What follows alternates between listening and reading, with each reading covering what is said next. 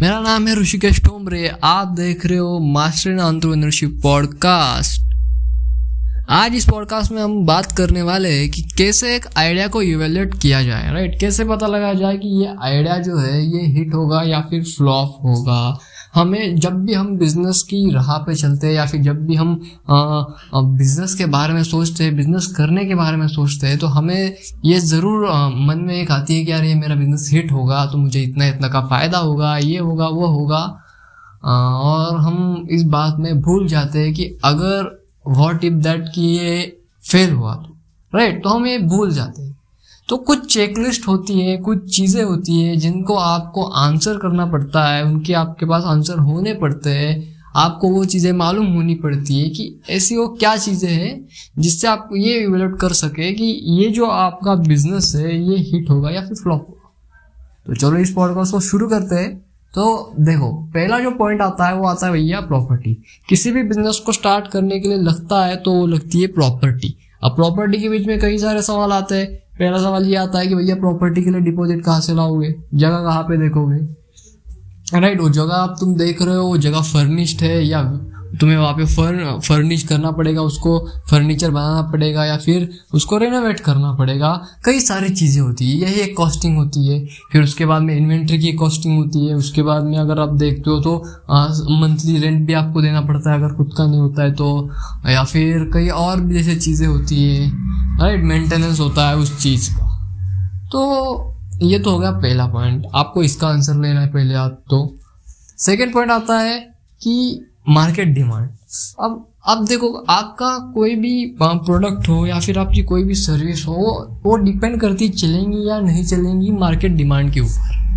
अगर आप एक बिज़नेस कर रहे हो इलेक्ट्रॉनिक्स का मान लेते वो आपके सिटी में अच्छे से चल रहा है, लेकिन वो दूसरे सिटी में उसकी कोई डिमांड ही नहीं है। राइट ऐसा हो सकता है। तो मार्केट डिमांड जानना एक बहुत बड़ी चीज़ होती है। आपको उसको ज़रूर ध्यान देना चाहिए। जैसे कि अगर आपको एक रेस्टोरेंट खोलना है तो रेस्टोरेंट ज़्यादा जगह पे चल सकता है। उसकी डिमांड ज़्यादा तक कहाँ से हो सकती है? शायद वहाँ पे हो सकती है जहाँ पे कॉलेजेस हो स्कूल हो। शायद वहाँ पे हो सकती है जहाँ पे बड़ी बड़ी मॉल्स हो या फिर जहाँ पे लोग घूमने के लिए आते हो टूरिस्ट पॉइंट हो राइट तो ये चीज़ें होती है। आपको देखना पड़ता है कि ये कहाँ पे चलेगी, कहाँ पे नहीं चलेगी। उसकी मार्केट डिमांड आपको जाननी पड़ेगी।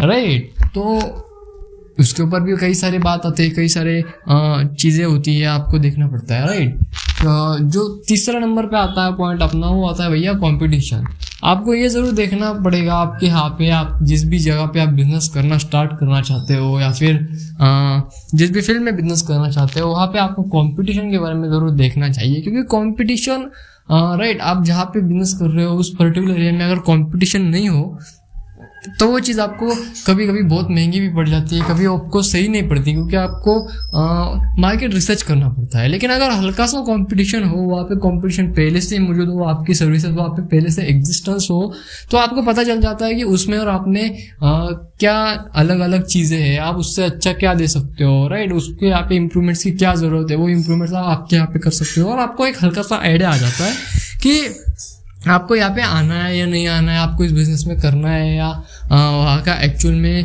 आ, कितना चल रहा है उसका बिज़नेस वगैरह आपको ये सारी चीज़ें वहाँ पे पता चलती है एक कंपटीशन की वजह से। राइट तो कंपटीशन होना भी अच्छा होता है अगर आप इसे नज़रअंदाज कर देते हो तो ये आपके लिए बुरा भी होता है। राइट अब बात रहते हैं भैया फोर्थ पॉइंट के ऊपर।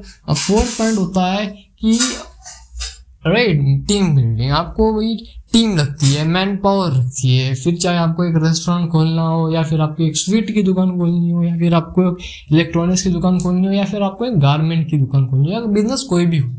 राइट आपको मैन पावर ज़रूर लगती है। तो आपको भी डिसाइड करना पड़ेगा, भाई, आपको शुरुआत में कितने लोग लगेंगे?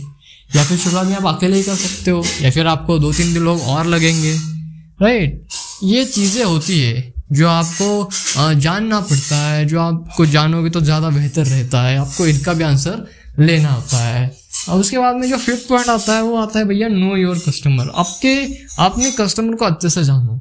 आपके कस्टमर के बारे में अच्छे से जानो उनके अच्छे से रिसर्च करो कि वो क्या पसंद करते हैं उनको आ, क्या चीज़ें खानी पसंद करती है वो लोग। एक रेस्टोरेंट हो तो आपको तो सारा डेटा आजकल अवेलेबल है इंटरनेट के ऊपर आप डालते हो तो भैया ये ज़्यादा ही पर्टिकुलर फ़ूड सबसे ज़्यादा कौन खाता है? ये जो चीज़ें होती है ये जो डेटा होता है कि भैया मान लेते हैं X Y Z age right बीस से पच्चीस साल के लड़के हैं जो पाव भाजी खाना पसंद करते हैं राइट ये एक तरीके से डेटा होता है, ये आपको हेल्प करते हैं उन लोगों को टारगेट करने के लिए राइट ऑनलाइन प्लेटफॉर्म्स के ऊपर या फिर ऑनलाइन प्लेटफॉर्म्स हो गए या फिर आप ऑफलाइन में भी उनको टारगेट कर सकते हो। अगर आपके पास ये डेटा हो तो इसे होता है नो योर कस्टमर राइट आप ये कस्टमर के बारे में जानो जैसे कि अगर मैं इसका एग्जांपल लूँ तो जैसे होता है O T T platforms right O T T platforms का अगर अब मैं बात करूँ तो देखो कैसे होता है नेटफ्लिक्स पे। तो वो नेटफ्लिक्स के ऊपर लगभग लगभग सौ करोड़ यूज़र्स है आज के डेट में पूरी दुनिया में। तो हर हर एक का अपना अपना अलग टेस्ट होता है। तो उनके यहाँ पे क्या होता है? उनके यहाँ पे भाई इंसाइट्स अल्गोरिदम होते हैं। हाँ सॉफ्टवेयर के अंदर अल्गोरिदम होते हैं जो उनको इंसाइट्स देते हैं। जैसे कि मान लेते हैं, उन्होंने एक एडवेंचरस वेब सीरीज़ बनाई, एक एक्शन वाली बनाई और एक कॉमेडी वाली बनाई। तो जो सबसे ज़्यादा होता है, उसका एक ग्रुप क्रिएट होता है। मान लेते हैं, भैया, आपको एडवेंचर वाली ज़्यादा पसंद है। तो आपको वो जो अलगोरिदम होता है, वो अपने आप एडवेंचर के कैटेगरी में सेट करवा देता है।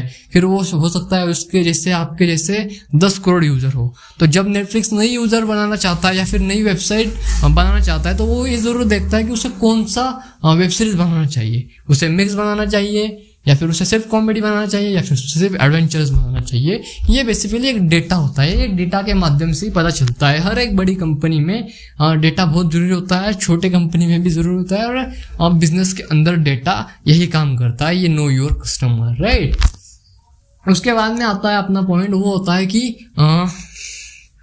फंडिंग राइट पैसा। पैसा बड़ा इंपॉर्टेंट चीज़ होता है किसी भी बिज़नेस के अंदर। आपके पास पैसा नहीं होगा तो ज़्यादा प्रॉब्लम क्रिएट हो सकती है आपके लिए। आ, शायद आपका पैसा बहुत जल्दी ख़त्म हो जाए या फिर आपके पास पैसा नहीं होगा तो शायद आप बिज़नेस ही स्टार्ट कर ना पाओ।